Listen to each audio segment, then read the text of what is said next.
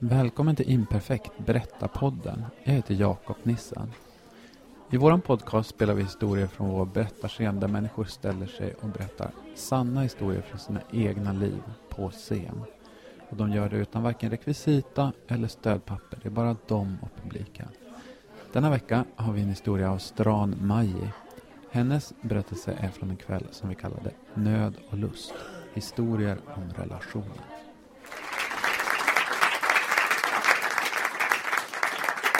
Hej, hur mår ni? Bra. Filmer brukar sluta ganska fint, men den här gången så blir det lite sorgligare tyvärr. Eh, hur många av er har varit inne på Pressbyrån någon gång? Upp med hand.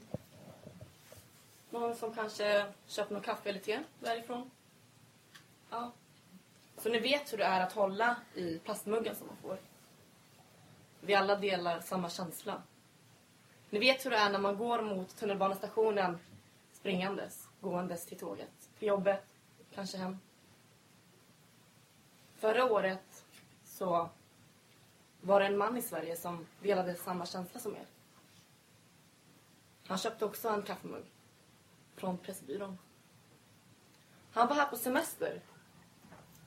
Jätteglad över att få vara i Sverige och hälsa på. Hans sista resa. När han var här så sa han till oss att Sverige är ett sånt lugnt land. Han kände harmoni när han var här. Han kände harmoni när han höll i den där muggen från Pressbyrån. Något som vi inte tänker på när vi själva köper kaffe därifrån. Han bad sina släktingar att ta bild på honom när han åker ner för tunnelbanestationen i Stockholm. Ett sista minne av honom. Efter några dagar åker han tillbaka till Kurdistan. Medan IS, så kallad Islamiska staten, håller på att avancera runt våra områden. Trots att det är Irak och trots att de befinner sig nära oss så är händelsen ganska unik i sig. Vi har, sedan Saddam föll, inte varit med i krig på det här sättet. Men nu avancerar de. De närmar oss våra städer. De har intagit Shingalbergen. De jagar efter kurderna. Medan han är där i Kurdistan igen så åker vi familjen här i Sverige, jag, mamma, pappa och lillebror, på vår livsresa egentligen. Mamma hade cancer och nu skulle vi göra om allt igen. Livet skulle bli bra igen. Vi åkte till Spanien med harmoni i själen. Nu äntligen ska det bli bra. Mamma håller på att bli frisk. Vi börjar om ett nytt liv. Näst sista dagen i Spanien så sitter jag i poolen på hotellet. Och det är livemusik och jag sitter ensam av någon anledning. Jag har en cola i handen och en fin lila kjol och jag ser ganska het ut. För jag har blivit solbränd och liksom ensam tjej, singel liksom. Jag har det bra. Familjen mår bra, mamma mår bra. Alla är glada. Så kollar jag Facebook, kollar liksom startsidan och sådär. Så ser jag hur många bilder det är som cirkulerar på min morbror. Och det är inte bara från släktingar och vänner. Utan det är bilder som kommer upp från sidor. Kurdiska sidor. Och jag blir orolig. För det står på kommentatorfälten hoppas han kommer tillbaka levande. Jag förstår ju direkt att något har hänt så jag ringer min moster som bor i Stockholm. Lika ung som mig. Och när hon svarar på telefonen så vet jag att någon har dött. Så jag säger till henne, Peshang, jag är sansad. Säg till mig bara sanningen. Så kommer jag att hålla mig sansad. Hon sa, säg inte till din mamma, men Howard är borta. Din morbror är borta. Okej, okay, Säg till mig bara kort och konkret, vad är det som har hänt? IS har tagit honom. Okej, okay. jag la på luren. Nu fick jag hålla en fasad. En lögnaktig fasad. För jag är där på semester, mamma håller på att bli bra. Och nu kommer den här skräcken in i vårt liv. Jag kan inte förstå riktigt vad det är som har hänt. Men han är borta. Så jag går upp på hotellrummet, jag skakar. Jag och brorsan bor i, bor i samma rum. Och jag ligger ner och jag säger Botan, lyssna. Kort kommer jag säga det här. Morbror är borta. Så vi båda ligger på sängarna, varsin säng och eh, vi är borta. Våra kroppar finns inte, vi vet inte vart vi är. Samtidigt kommer mamma in. Har ni borstat tänderna? Och så här, lögnaktig fasan. Alltså? Ja, vi mår bra. Gå ner du, vi, vi tar hand om oss. Och alla har sagt till mig, för det finns någonting i vår kultur att men berätta inte. Om det har hänt någonting dåligt, berätta inte. Det kanske blir bättre. För mamma är äldsta dottern i familjen. Hon har lidit av cancer. Vi vill inte göra henne illa i onödan. Har kanske kommer tillbaks. Så vi säger ingenting. Och den här fasaden håller vi i Sverige också. Problemet var att morsan har Facebook. Och morsan går in på Facebook kommer hon se hur hela världen pratar om att han var borta. Så vi planerar, jag och farsan och brorsan, att jag ska ta sönder internet hemma. Mm. Ska ta sönder internet. Och det var det tillfället när det var en brand, den här stora branden som skedde. Kommer ni ihåg den? Nej, det är några som gör det inte. Men det skedde en stor brand här i närheten. Så jag tänkte... Hon sa till mig, ring kom hem och fixa det här. Hon var väldigt på. Fixa internet, vad är det här? Fixa internet. Ja mamma, men det kommer kanske och det är kanske dåligt med nätet. Ja men ring dem. Åh herregud, jag måste ringa dem. Så jag ringer dem på riktigt, men jag lägger ju på. Sen låtsas jag prata med dem. Jaha, okej. Okay. Jaha, det är på grund av branden det inte finns någon nät. Ja okej, okay, men då... Mamma, det, det finns ingen nät. Det, det har skett någon brand då liksom. Det fixar sig. Men hur länge kan man hålla upp en lögn? När ens bror inte finns kvar. Så efter två dagar så, ja, men hon förstår att, men vad är det som har hänt? Ni ser konstiga ut. Så vi berättar för henne. Nej, inte jag. Min pappa berättar för henne. Jag vill inte, jag vill inte se henne liksom. Hon får veta det.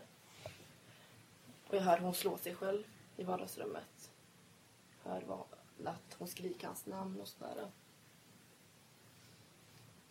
Men vi sa till henne då, ta det lugnt mamma, för de säger att han lever.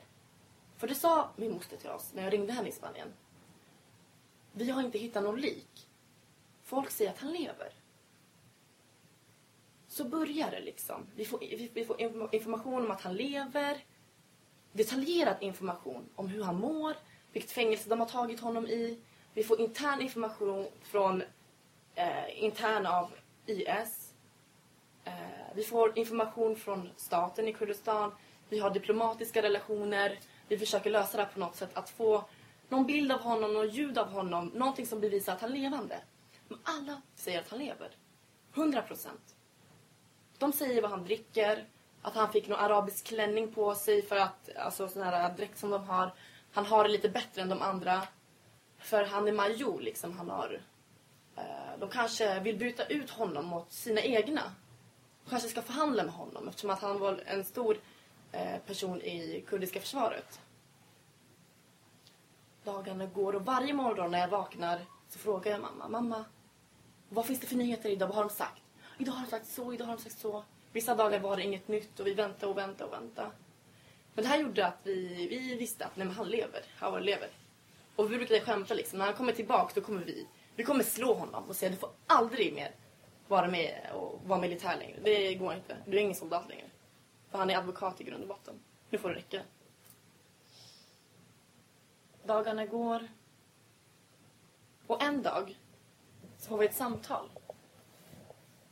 Och det är från de som har kontakt med IS. Några interna. Vi vet inte heller riktigt vem det är. Säger de. Idag ska ni befinna er på den här platsen klockan fem. Howard, vi, vi kommer att skicka ut Howard och vi ska byta ut honom mot några av oss, av våra, av IS alltså. Så åker min familj dit, de som bor i Kurdistan. Ingen kommer. Och det blir kväll, ingen kommer. Och vi har ju självklart betalat ut en viss summa för att få så mycket information som vi kan ifrån händelsen. Inget kommer. Så här höll det på i två månader. Tills kurdiska styrkor då intog den här staden som IS hade tagit under kriget när Howard var med, alltså min morbror när han krigade. Då finner man elva lik. Nio av dem går, in, går att identifiera. Familjen har fått reda på sina lik. Två av dem kan inte identifieras. De har förmultats i, i öknen.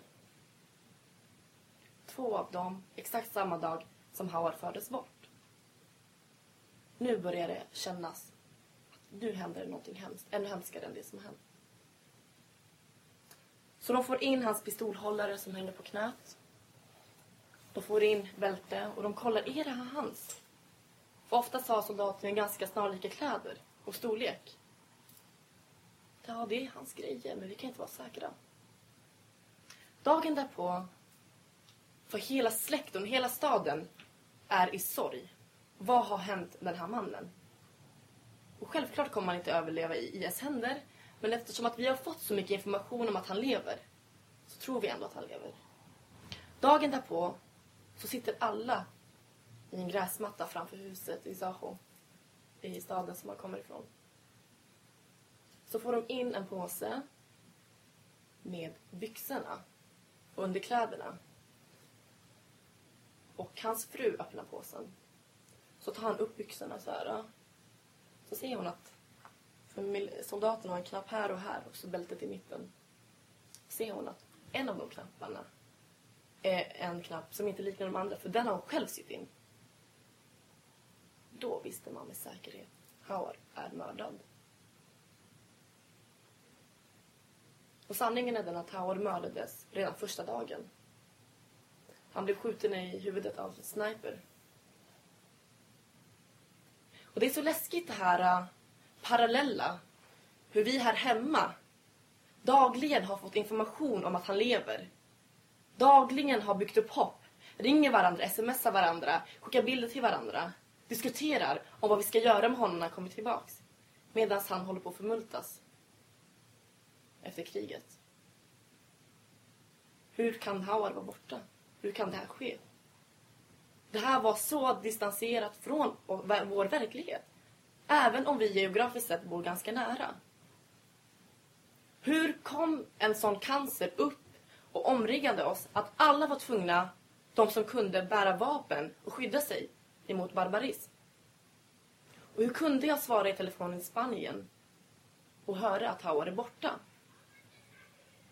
För han var major, han var duktig. Han hade gjort det här i över tio år. Men han var borta. Och detta fick jag reda på när vi, vi satt i hemma återigen i Facebook. Kolla på min startsida, vi hade gäster hos oss, moster och de var där. Ser jag, jag ser alltid hans bilder, men det är ju att folk ser, hoppas det kommer tillbaka. Kollar jag Facebook, det är kväll, kollar. Så ser jag en bild på honom. Porträtt. Och så ni vet ett svart streck på kanten som tyder på ja, men rest in peace ungefär.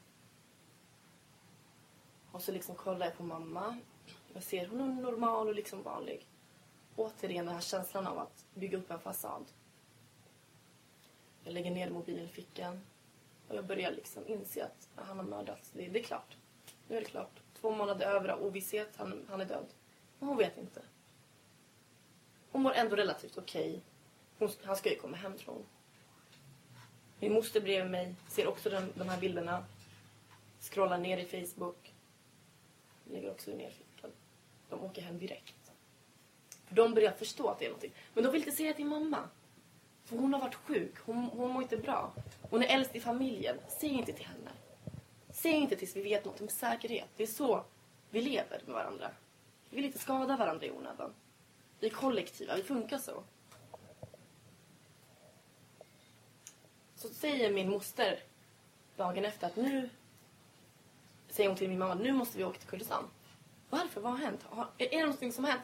Nej men det är bäst vi åker. Howard kanske kommer. Och när vi är där liksom att det händer något bra. De byter ut honom. Okej. Okay. Så kollar hon på mig och min moster liksom. Det är något som inte stämmer. Men hon vägrar övertyga sig själv om att det är, det är, det är faktiskt något som inte stämmer. Så ända till Arlanda så åker jag med dem. För de ska åka, åka iväg och jag åker två, tre dagar efter. Jag har inte sagt det till dem.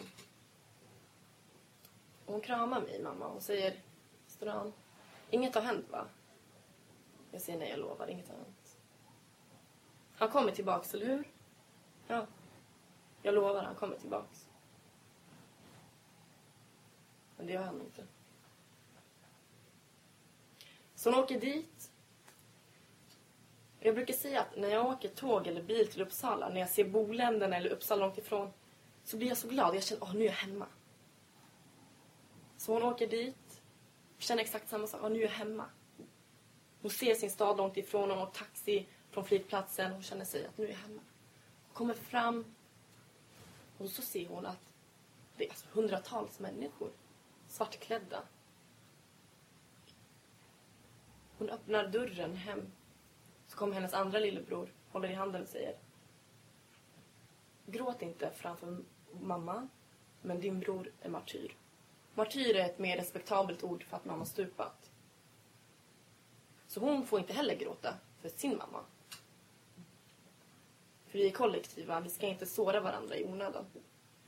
Så de sitter bredvid varandra och dör, slår sig själva och, och, och liksom skriker så att hela staden hör. Fortfarande säger de till varandra, nej men jag ska inte gråta för din skull. Mormor säger till henne, jag ska inte gråta för hennes skull och det blir så mycket, mycket. Sen åker jag dit också, två dagar efter. Ser jag staden långt ifrån. Den här staden som jag älskade. Mina mostrar och morbröder som har lärt mig empati, att vara generös, som har lärt mig kärlek. Kommer till en stad. Så fort jag ser staden och, och lamporna så känner jag igen att kroppen slocknar av. Det här är bara ett minne. Det jag har haft är bara ett minne. Det livet som jag tyckte så mycket om är bara ett minne. Det kommer inte tillbaks. Så jag åker in och jag ser liksom skräckscenarion. Hur alla slår sig, gråter. En man som höll i Pressbyråkoppen. Som var här i Sverige en månad bara innan han mördades. Som höll det som ni har hållit i förut. Samma känsla som ni hade när ni köpte er kaffekopp på Pressbyrån.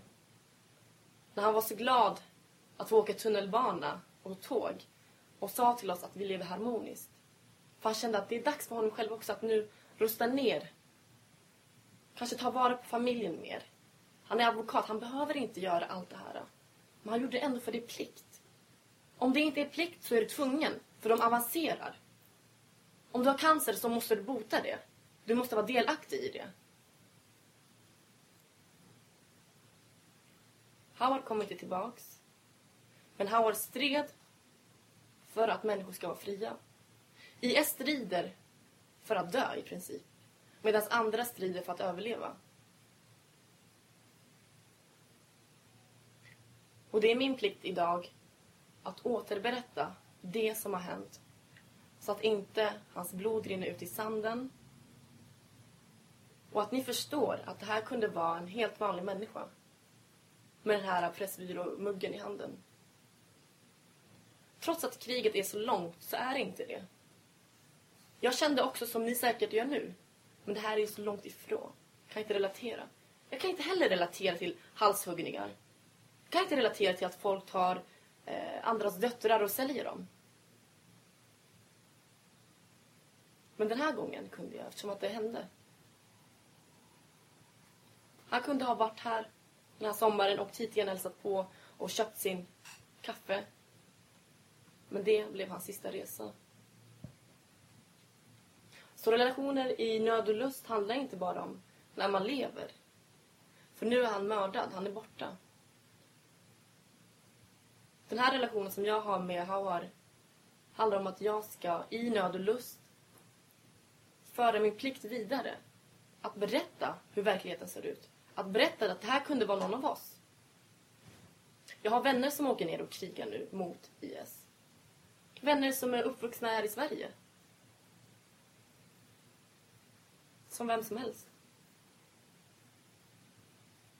Så när ni köper en kaffemugg eller te eller vad det är på Pressbyrån så hoppas jag att ni minns Hawar och vilka kämpar det finns där ute som strider för frihet som har varit här med oss en liten stund kanske, rest hit men som inte kunnat leva här och haft samma chanser som oss. Tack.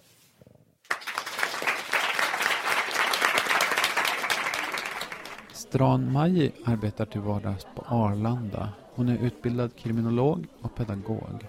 Och om du har en historia som borde berättas från scen, och det tror jag egentligen att alla har, eller om du bara vill komma i kontakt med oss, då kan du skriva till oss på tips.imperfekt.nu. Vi som skapat och fortsätter att skapa Imperfekt, Berättarscen och Berättarpodd heter Jakob Nissen och Julia Westerdahl. Och nästa tillfälle att komma på Imperfekt live, det är torsdag den 10 december klockan 19.00 på Drottninggatans bokhandel i Uppsala. En kväll som har rubriken Historier hemifrån. Podcasten är vi tillbaka med igen redan om en vecka. Tack för att du lyssnade.